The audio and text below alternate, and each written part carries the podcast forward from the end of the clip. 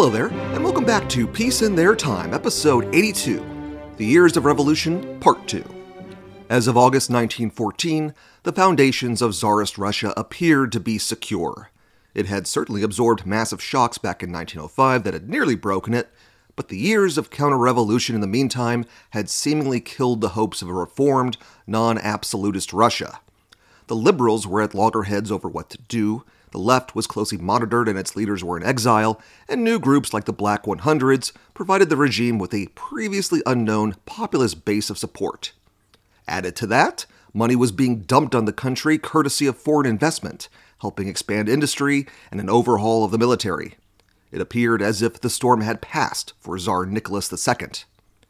Unfortunately for him and his dynasty, though, the demands of imperial competition always turned self destructive sooner or later and that moment was finally arriving with a vengeance.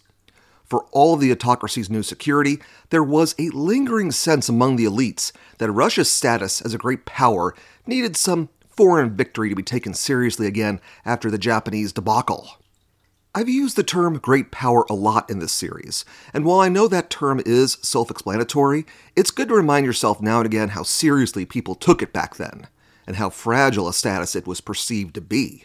And in Russia, that status was a component of the Tsar's legitimacy, so Nicholas wanted a win that he could personally take credit for. And as we all know ad nauseum by now, it was expected to come from the Balkans.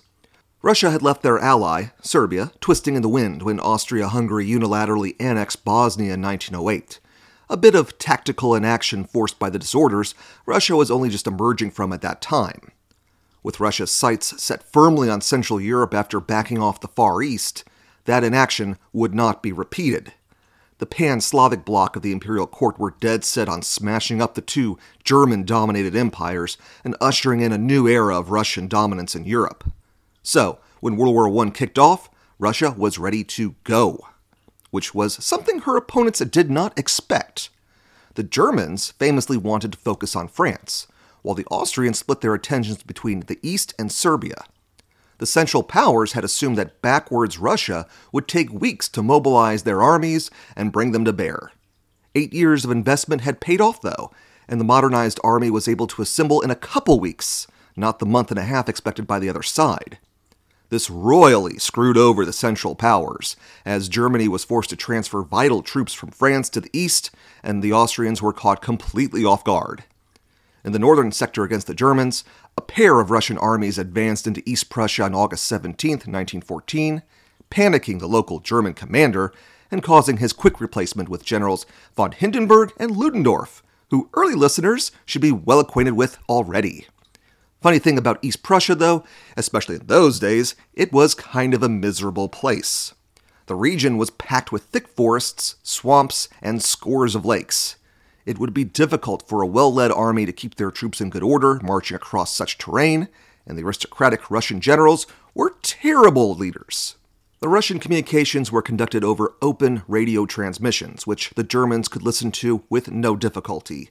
They learned that the first of the two Russian armies was going to take a supply break and pause its movements for a bit before linking up with the Second Army. The Second Army, advancing into the southern part of East Prussia, was going to keep moving, right into all that bad terrain. Hindenburg and Ludendorff let them do just that, all the while surrounding them as the Russians couldn't detect the danger. The trap was sprung, and the Germans descended on the Russian army from all sides. By August 31st, the Russians had suffered 78,000 casualties and 92,000 were lost as prisoners. A scant 10,000 Russians were able to escape, and most of the Second Army's heavy equipment was lost. The Army's commander, General Samsonov, killed himself after the debacle. It would come to be known as the Battle of Tannenberg and cemented the Hindenburg Ludendorff team as the most capable command in Germany. And they weren't finished either. They swung around to the Russian First Army and moved to do the same thing to that formation. The Russian commander there, one von Rennenkampf, panicked and ordered a retreat.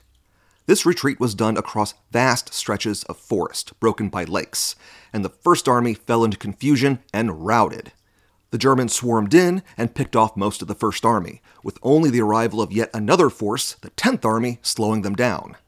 Russia lost another 60,000 men dead and 45,000 prisoners between September 7th and 14th. A month into the fighting, and a quarter million men were lost.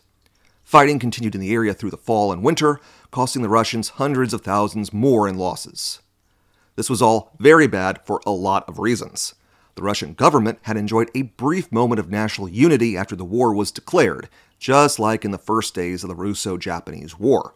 Which, yeah, might seem weird on account of how everybody had turned on the regime in the meantime, but nobody liked the Germans, so they were willing to give the national unity thing a second chance. Those cheering crowds and public displays of enthusiasm died down real quick, though, after the news came out. Once again, incompetent state cronies, namely the court favored generals, had betrayed the trust of the Russian soldier and gotten a pile of them killed and captured. People very quickly realized this was going to be another grinder of a war. There was one bright light, and that was on the southern front against the Austrians. Spearheaded by General Alexei Brusilov, who was the star commander in the Tsarist army during World War I, Russia went straight for the Habsburgs' jugular. It very nearly succeeded in crushing Austria Hungary as over the course of around seven months, they cost that empire a million men in losses and took most of their holdings north of the Carpathian Mountains, requiring a German intervention to prop them up and buy some time. That intervention worked, as the Russians had also suffered hundreds of thousands of losses during the advance, outrun their supply lines, and could pass no further. They also failed to dig in, and when the Central Powers counterattacked in May 1915, nearly 350,000 more troops were lost in a month and a half.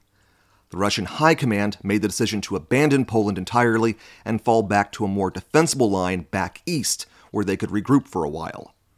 This decision came too late, though, and the Central Powers went all out in July 1915. The Russians were in the process of evacuating their western regions and weren't dug in or set up properly to conduct an organized defense. From then to September, the Central Powers stormed through Poland and the Baltics, inflicting another half million casualties and taking a million prisoners. The Russian army was forced into Belorussia and Latvia, having lost vast stores of guns and equipment that couldn't be withdrawn fast enough. It was appropriately called the Great Retreat.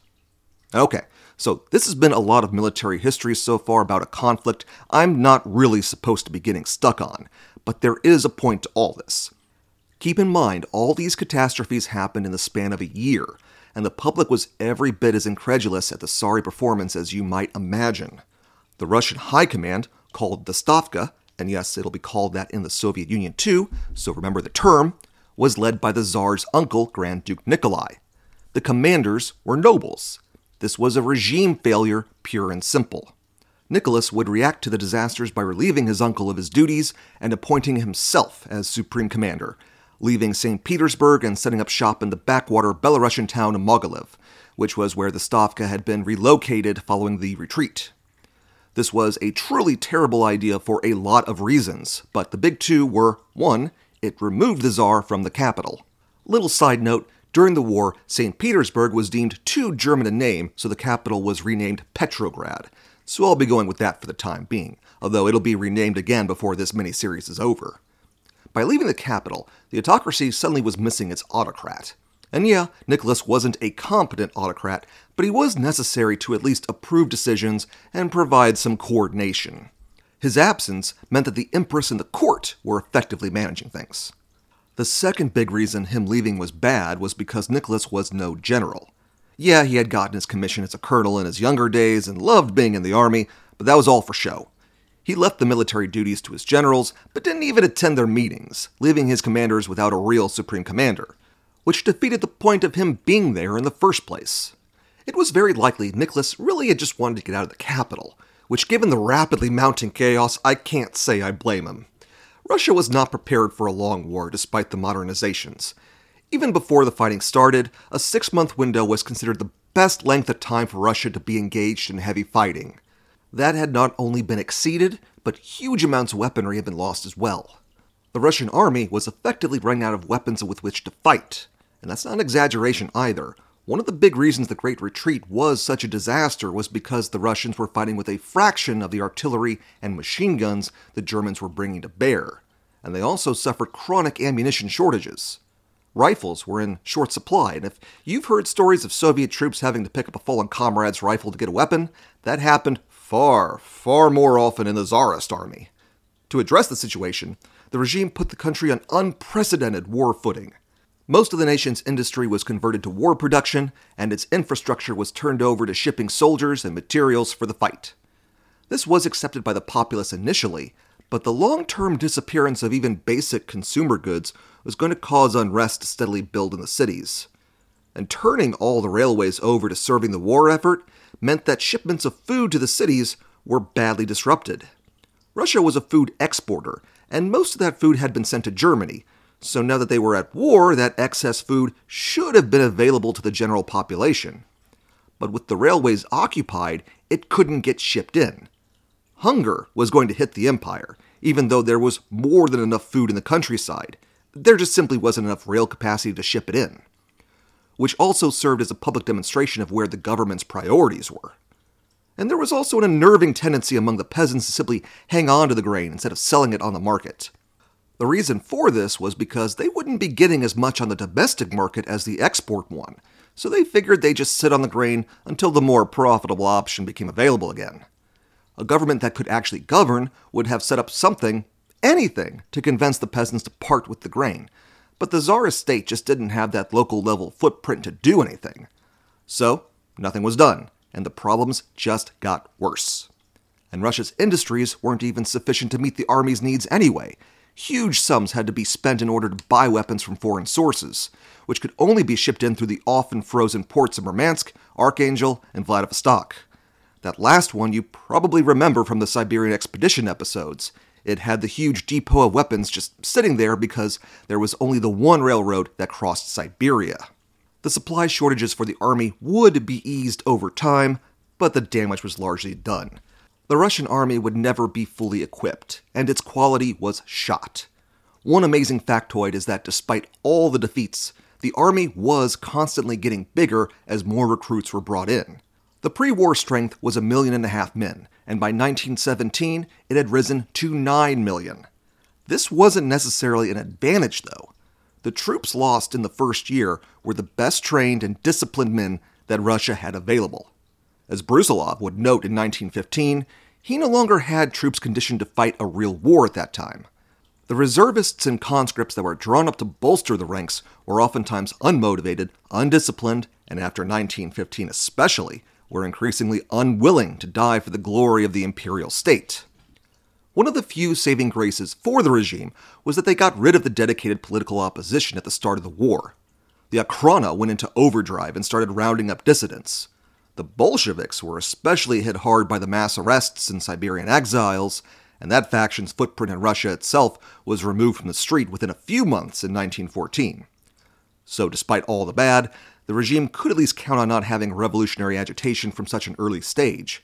The problem, though, was that the mechanisms of the state, which I've pretty well established were much weaker than assumed thanks to incompetence and underfunding, meant that keeping a lid on dissent wasn't going to be permanent and just as the nation suffered as its transportation network was wholly taken over by the war effort, so too were the provincial administrations disrupted and public order began to break down.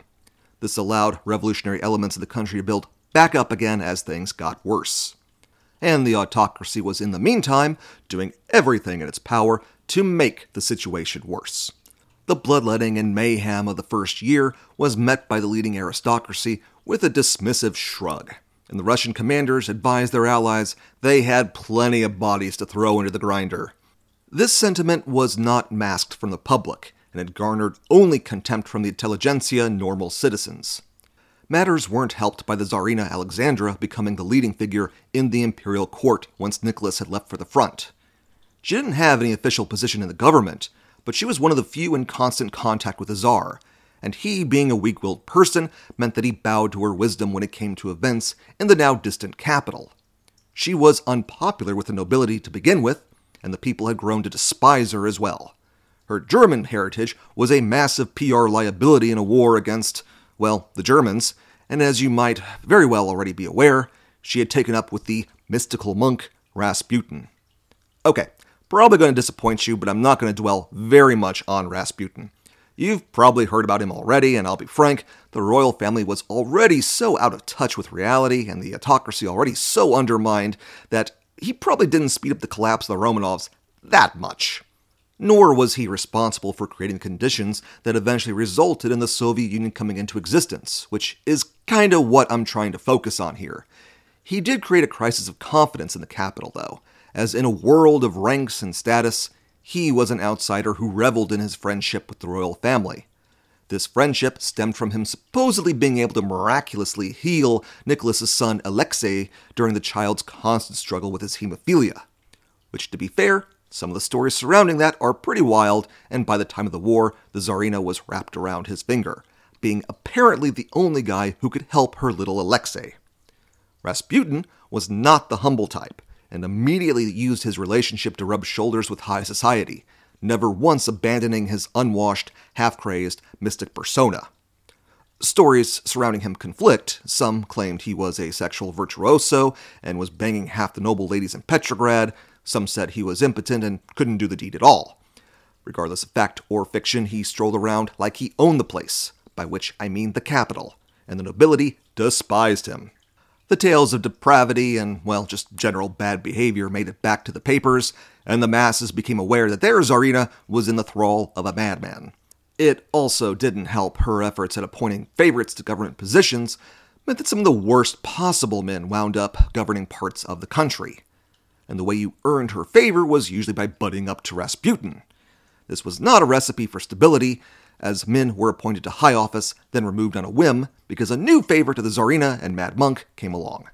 In a year and a half between 1915 and 1917, there were four prime ministers, five ministers of the interior, three foreign ministers, three war ministers, three ministers of transport, and four ministers of agriculture.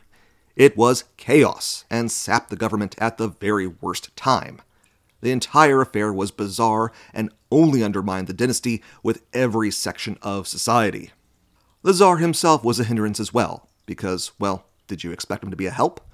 Unwilling to effectively exercise the unlimited power he insisted on hoarding, many began calling for the Duma to take an enhanced role. That body had dismissed itself voluntarily at the start of the war at the request of Nicholas, but the Tsar had been forced to recall it in mid 1915 after the numerous disasters had weakened his position. Now the members of the Duma were calling for the Tsar to shift more powers of government over to them. What was worse for him was that his own ministers were agreeing with those opinions. At the advice of the Tsarina, Nicholas responded on September 2, 1915, by dissolving the Duma and declaring the existing government would remain as is. He appeared to win the day as his ministers fell in line and the liberals proved unwilling to open the Pandora's box of mass protests. It didn't do anything to reverse the situation, though, and the steady breakdown of state power as the government found itself unable to pull together was alleviated only by the Zemstvos. Just like in previous times of crisis, these local bodies got together and offered the most viable organization and leadership to help the nation out. They again helped organize donations from patriotic citizens, which included money, food, and fabric for clothes. They also saw to all this actually being delivered to troops in the front, and set up mess halls and field hospitals to provide further relief. During the Great Retreat, the Army had practiced scorched earth tactics, which meant that everything of value that could be evacuated was sent east. Anything that could not was destroyed. This prompted millions living in the affected areas to flee eastwards themselves, creating hundreds of thousands of refugees. These people were also attended to by the organization set up by the Zemstvos. By 1916, the Union of Zemstvos had become a kind of second state, with a bureaucracy of its own in the hundreds of thousands and managing 8,000 affiliates working to keep the nation from breaking down. And it was effective. Where the state couldn't provide its soldiers or citizens any amount of care, they could. Which annoyed the autocracy and created friction as the vain officials tried to interfere with their efforts.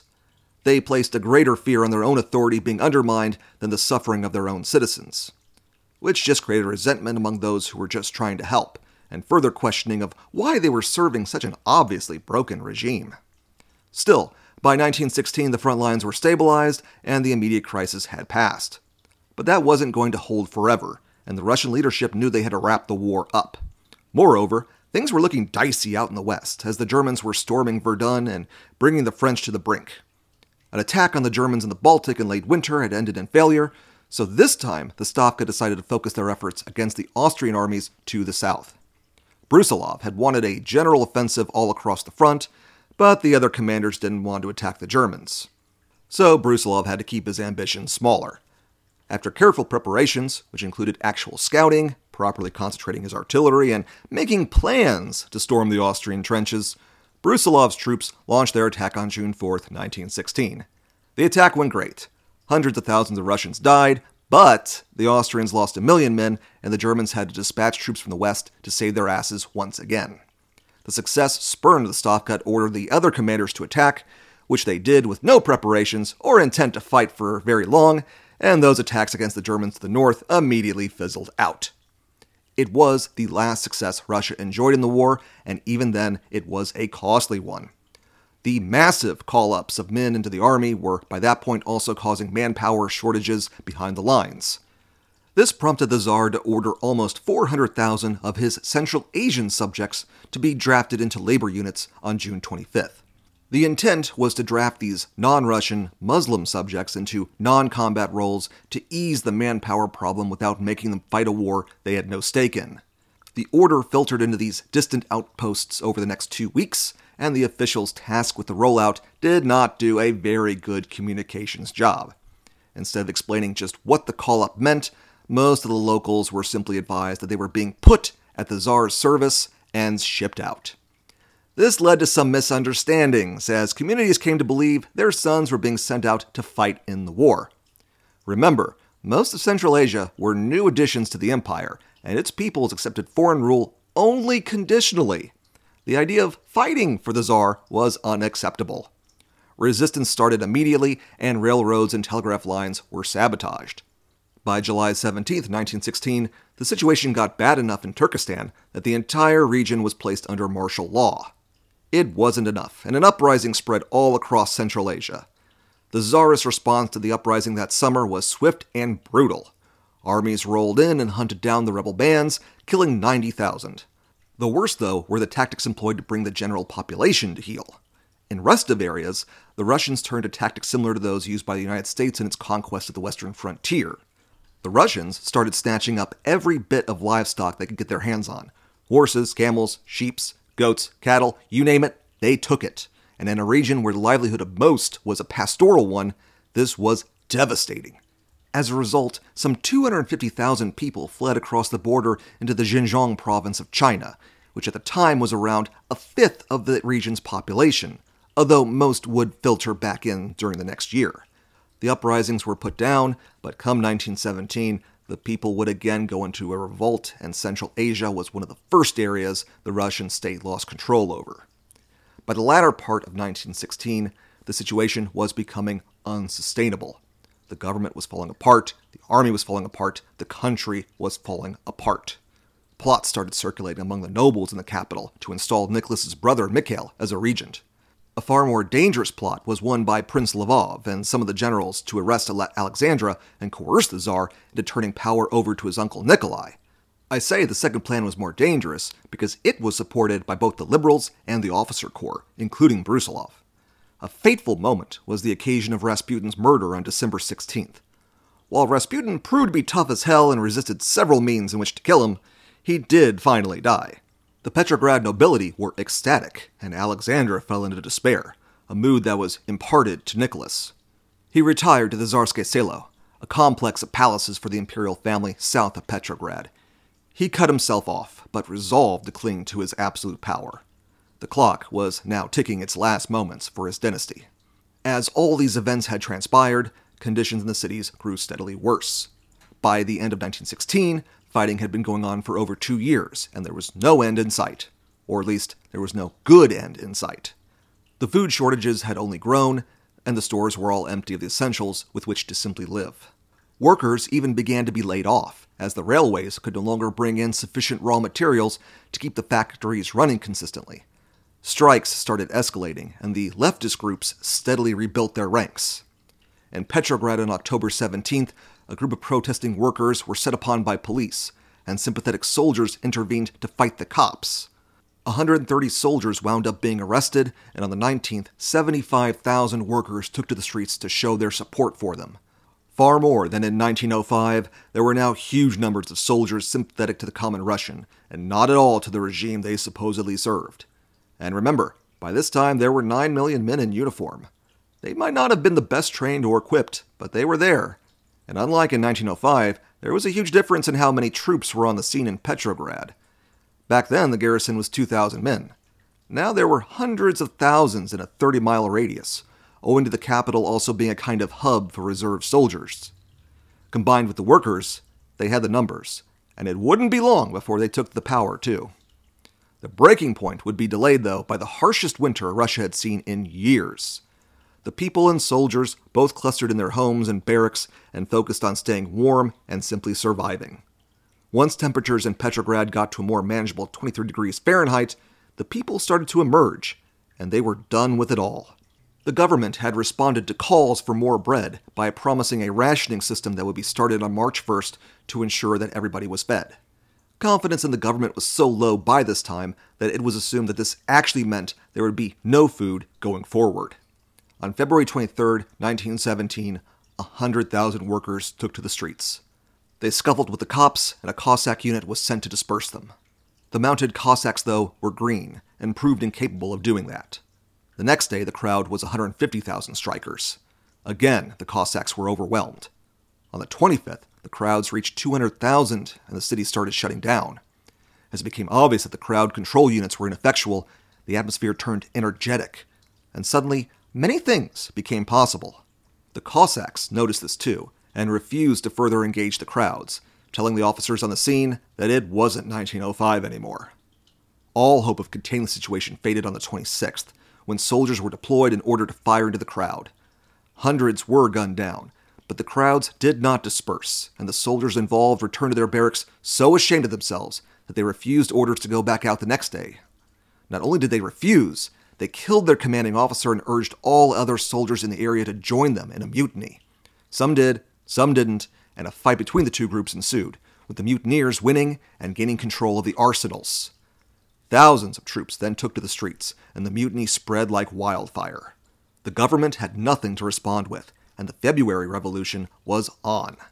It was not based on any general ideology just yet, but rather was a united front of the Russian people to do away with the autocracy that for generations had failed and denigrated all of them. Also on the 27th, the people on the streets rebooted the Petrograd Soviet, the People's Council that had been formed and dissolved back in 1905. Tens of thousands took the Taurida Palace, which had been the meeting place of the Duma, and from there a wildly ad hoc collection of representatives were assembled. It was a free for all situation, and the soldiers, by virtue of there not being any rules, wound up holding two thirds of the seats on the Soviet, which was a little lopsided, but it was still day one, and there was still a lot to be sorted out. At the same location, but in a separate wing, a small group of Duma reps declared themselves to be in charge.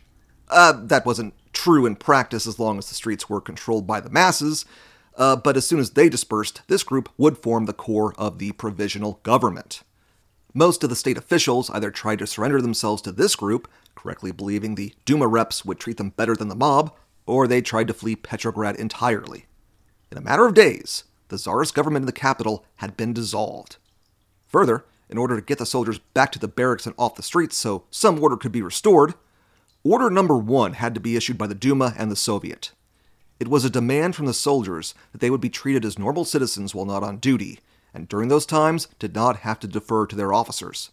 In addition, titles accorded to the officers implying social superiority were to be removed. This was the moment where the breakdown in army discipline would spiral out of control across the entire empire. On March 2nd, the provisional government formally got going, with Prince Lvov being chosen to be the man in charge as both Prime Minister and Minister of the Interior. He lacked the killer instinct that might have been useful in those days, but he was one of the few men with a national profile that was built on universal respect, what with his years of working through the Zemstvos. And while he had joined the Kadets previously, it was well known that he didn't stand on party affiliation. He was the perfect pick for what the government tried to accomplish in its first days, which was namely set up a new political order first and foremost, with maybe societal reform down the road. The Okhrana would be dissolved, the political prisoners freed, and the freedom of the press guaranteed. Which, yeah, was kind of opening up Pandora's box, as Lenin gleefully declared Russia in that moment to be the freest country in the world. The Pandora's box aspect of it, of course, being that the new government was very lenient on those who might seek to tear it down. Aside from Lvov, there was one other prominent official, Alexander Kerensky, who had been a member of the Trudoviks. And despite that group being a breakaway from the SRs, he still kept good relations with that group and drew a lot of support from them and the other socialists. He had been an active populist in the Fourth Duma and won wide popularity for daring to oppose the Tsar's unchecked grip on power. He became Minister of Justice, but exercised influence beyond that office and had aspirations beyond it too. He was personally charismatic, an excellent public speaker, and at 35, still young by national leader standards. It was around him that a cult of personality would develop, or at least the makings of one. He never really got far enough to really do it. Critically, the establishment of the provisional government did not immediately address a number of very, very pressing issues. The status of the monarchy was to be decided at a later assembly, though it was universally agreed Nicholas was going. Nobody would come out and say anything firm on if the war would be continued, which was really going to bite the government down the road. And the issue of land reform wasn't brought up, which, while probably too big of a problem to tackle immediately, they could have at least said it was a priority. And this was going to be the big problem that would eventually sink the provisional government after less than eight months an inability to really take responsibility and just start issuing some damn orders. Although that might be a little harsh, as the Petrograd Soviet from the start established itself as the true power in the capital and exercised an effective veto over the government's decrees, which was kind of a knock on the Soviet as well. That body loftily talked about empowering the workers and soldiers, but themselves shied away from actually seizing power. Ultimately, the Soviet and its counterparts established in other cities later proved to be more interested in backseat driving than actually taking a leadership role, which goes a long way to explaining how such a small group like the Bolsheviks were able to co opt the Soviets so effectively. And it wasn't like the collapse of the nation did the provisional government any favors either, and is part of why I won't be lingering too long over them.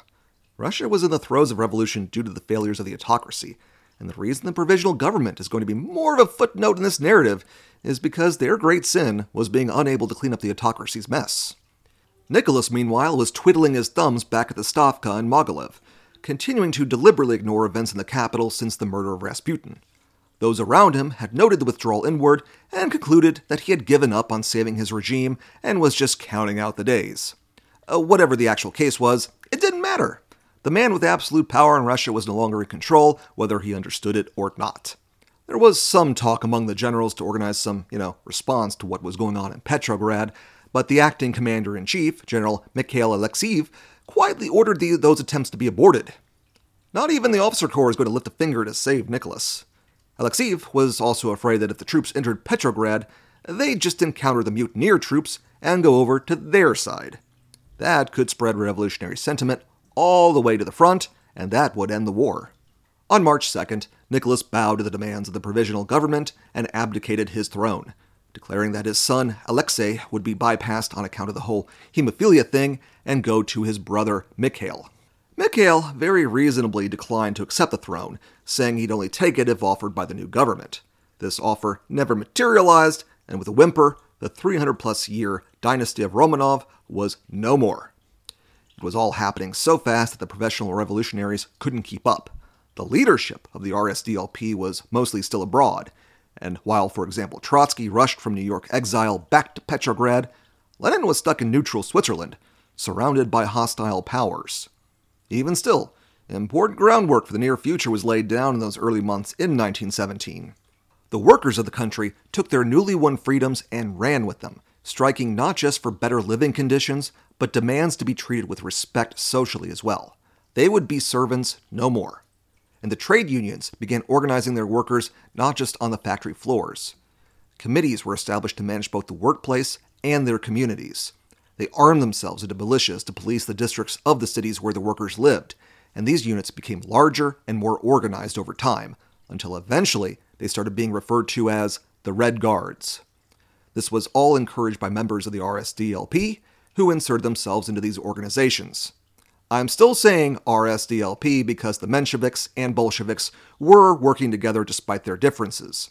Although it's important to note that the Mensheviks mostly focused on communal organizing, while the Bolsheviks showed a particular preference to working with the Red Guards. But labor militancy wasn't the real problem threatening the new government, nor would it be what killed its support. No, what really killed it was insisting on keeping Russia's frontiers intact and declaring that they'd fight to keep them. This was decided mostly by the Kadets, who were still patriots after all, and also wanted to keep the officer corps on their side. And those guys wanted to keep fighting. This pretty much doomed the Kadets in the long term, but the real kicker was that the SRs and Mensheviks largely joined in with them. They half heartedly justified it by saying all the peoples on the frontier would be given more autonomy, so it was all okay. In reality, they too didn't want the responsibility for declaring the massive war lost and capitulating to the Germans. This was also during a time when nationalist movements were really kicking into high gear. With the new press freedoms and the police state being wound down, every kind of separatist, or at least pro federalist, group was rising into prominence in the non Russian areas of the empire. The new freedoms also allowed the return of foreign exiles, most prominent among them being Lenin. He was famously put on board a sealed train and allowed by the Germans to return over their territory to Russia, in the correct hope he would destabilize the new government. Less known is that he was far from the only dissident returning home from exile via Germany, Everybody was being sent back to cause trouble. The Bolsheviks made as big a moment as they were capable of Lenin's return on April 3rd, with flags and banners and an honor guard standing by. Lenin, who had been out of the country for a decade and had spent a total of 17 years in exile, was quick to seize the moment. On the 4th, he presented himself before the RSDLP segment of the Petrograd Soviet in the Taurida Palace. He threw down the gauntlet, declaring that the bourgeois revolution that would set the stage for the future socialist one was to be bypassed completely. Power had to be seized right away, as both in 1905 and up to that point in 1917, the liberals had proven to be too weak to properly assume power. If the situation wasn't properly managed, there would be a counter revolution like a decade ago, and all progress could be lost. The moment was dramatic, but the party was unmoved, the Mensheviks predominated in the Soviet, and they wanted to support the government. The Bolsheviks would have to limit their activities to agitation for the moment. But it was in that agitation that they would find their critical base of support the average workers. Lenin's assertion that the new government was incapable of delivering on the desires of the masses found an audience, one that continuously grew as the government proved to be just as incapable as the Bolsheviks claimed. The message also further radicalized those same masses, with the simple idea that a clique of well to do politicians were working against their interests, and thus were enemies to be overcome. Us versus them is a very effective political strategy, and the side who finds it distasteful will typically lose out to the side that does use it. And in addition to the Workers' Red Guard units I mentioned earlier, the Bolsheviks also started getting their hooks into the armed forces. The sailors of the Kronstadt Naval Base, located on an island off the coast of Petrograd, came around to the Bolshevik message and had in May declared their own Soviet to be independent of the national government. While they backed off this stance later, their dislike of the provisional government remained. The sailors had killed many of their officers and scared off the survivors, and were ready to take up arms at the drop of a hat. In the city itself, the tens of thousands of soldiers there had agreed to work with the Bolshevik leadership. In June, the Bolsheviks planned a massive rally of workers, sailors, and soldiers, ostensibly as a tribute to the revolution, but really as a show of force. The larger Soviet was alarmed at the prospect of Lenin and his crew putting that many boots on the streets all at once, and maybe staging a coup, and banned it. Lenin, for once, backed off. That rankled the fired up marchers as the rally was cancelled at the last minute, and they were ready to go. The Soviet did sponsor a June 18th march, but that was hijacked by the Bolsheviks getting the crowd on board with their all power to the Soviet slogan which was to say all power to the revolutionary councils that had sprung up all across the nation in imitation of the Petrograd Soviet, and very much so not to the provisional government. The provisional government itself didn't have a whole lot to respond with. The focus of the government, and especially Kerensky once he was appointed as Minister of War in May, was to launch an attack on the Central Powers. Despite the worsening situation at home, the government resolved to stay in the war, in part to keep good relations with their Entente allies, who continued to help finance the state. General Alexeyev had resisted calls for an offensive, observing that the army had been democratized, meaning the rank and file had a say in their own decision making. Such an army could not be expected to sustain an attack against determined opposition. I mean, imagine having prior experience storming a trench, then getting to vote on whether to do it again in the future. Would you really vote yes? But Kerensky was adamant, and Brusilov was gunning for one last attack. Russia's great general did a lot to hype up the government on their chances of success, and replaced Alexeyev as commander in chief as a result. On July 1st, the attack was launched. Brusilov struck once again against southern Poland and the Austro Hungarian sector.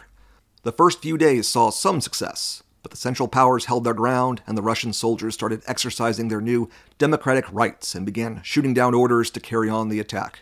Coordination and discipline broke down, and by July 16th, the army was in full retreat, fleeing well past their starting positions in their flight east. In this latest fiasco, 400,000 men had been lost.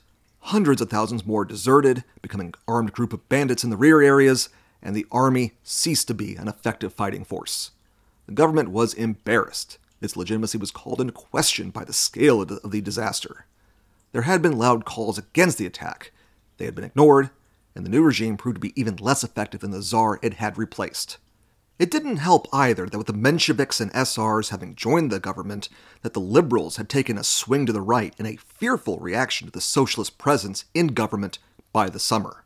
Ministers of the Kadet Party quit the cabinet, leaving the moderate socialists largely holding the bag. The feeling of national unity inspired in February had eroded away by July. Now the government was too polarized to save itself. This was noticed by the armed elements of the Bolsheviks, and they wanted to make a real deal play for power. This was an incredibly dangerous situation for Lenin, as his backpedaling in early June had damaged his credibility with them, and his attempt on June 20th to convince them not to march was not received very well. Still, he and many others in his camp were uncertain about an uprising's chances of success. On July 3rd, soldiers and workers took to the streets anyway. However, this group didn't really have a set leadership, and it was more of a group effort inspired by the Bolsheviks and not really controlled by them. And like we've seen with so many rapidly planned coups, they didn't know what to do after they made their first moves.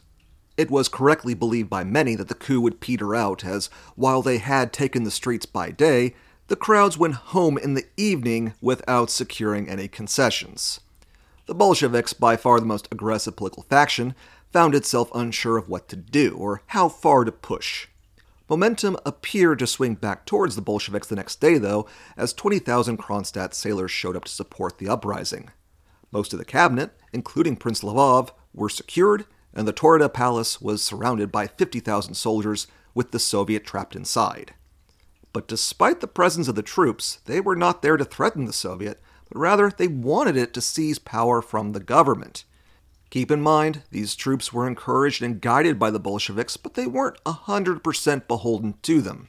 To the soldiers, the Bolsheviks and the leaders in the Soviet were all on the same side. The Bolsheviks were just agreeably aggressive. One soldier memorably yelled at the Soviet leaders, Take power, you son of a bitch, when it's handed to you. But the Soviet led by the still mostly Menshevik Trotsky, managed to shame the troops into backing off through oratory. And seeing that they had no leadership willing to seize power, the troops withdrew and the uprising fizzled out into an anticlimactic end. The response by the government was unsurprising. Finally forced into action, they ordered the arrests of all the Bolsheviks they could get their hands on, collecting around 800 and forcing Lenin to flee the capital in disguise for Finland. In the days of the Okhrana, this would have signaled long years of repression, but the government crackdown was only a partial success at best. Bolsheviks were removed from the streets, but the Soviet turned around and denounced the repression, not wanting to give ammunition to a right wing backlash. And as far as popular support went, the Bolsheviks hadn't really done anything wrong. The soldiers and the workers still wanted the change of leadership. They just wanted somebody to finally step forward and, you know, take that leadership. The government, for its part, made its last leadership shuffle before its end. Prince Lvov, finding himself outmoded as a unity leader in a nation with no unity, resigned in favor of Kerensky on July 7th. He was a man of no small self confidence and believed that he himself could bridge the nation on his own. With what tools he intended to accomplish this, I have no idea. Soviets had appeared all across the nation, state apparatus was crippled beyond repair, and the army was beyond its last legs. The Germans advanced to Riga by August 21st, and it looked like they were going to march all the way to Petrograd. In desperation, Kerensky would turn over extraordinary powers to the newest commander in chief of the army, Lavr Kornilov, setting the stage for the final crisis of the provisional government and giving the Bolsheviks one more chance to topple the state. If there was one thing that could restore the legitimacy of the Bolsheviks as a revolutionary group after the wet fart that was the July days, it would be a reactionary general trying to force his vision of order on the nation. And the Bolsheviks would not waste this new opportunity, as the third time proved to actually be the charm. Now, to get to this point, I've covered a whole lot of ground really fast. But good news from here on out, it's going to slow down. Way down. Next week, we finally, finally get to the sparks that set off the October Revolution. Join me then, and as always, thank you very much for listening.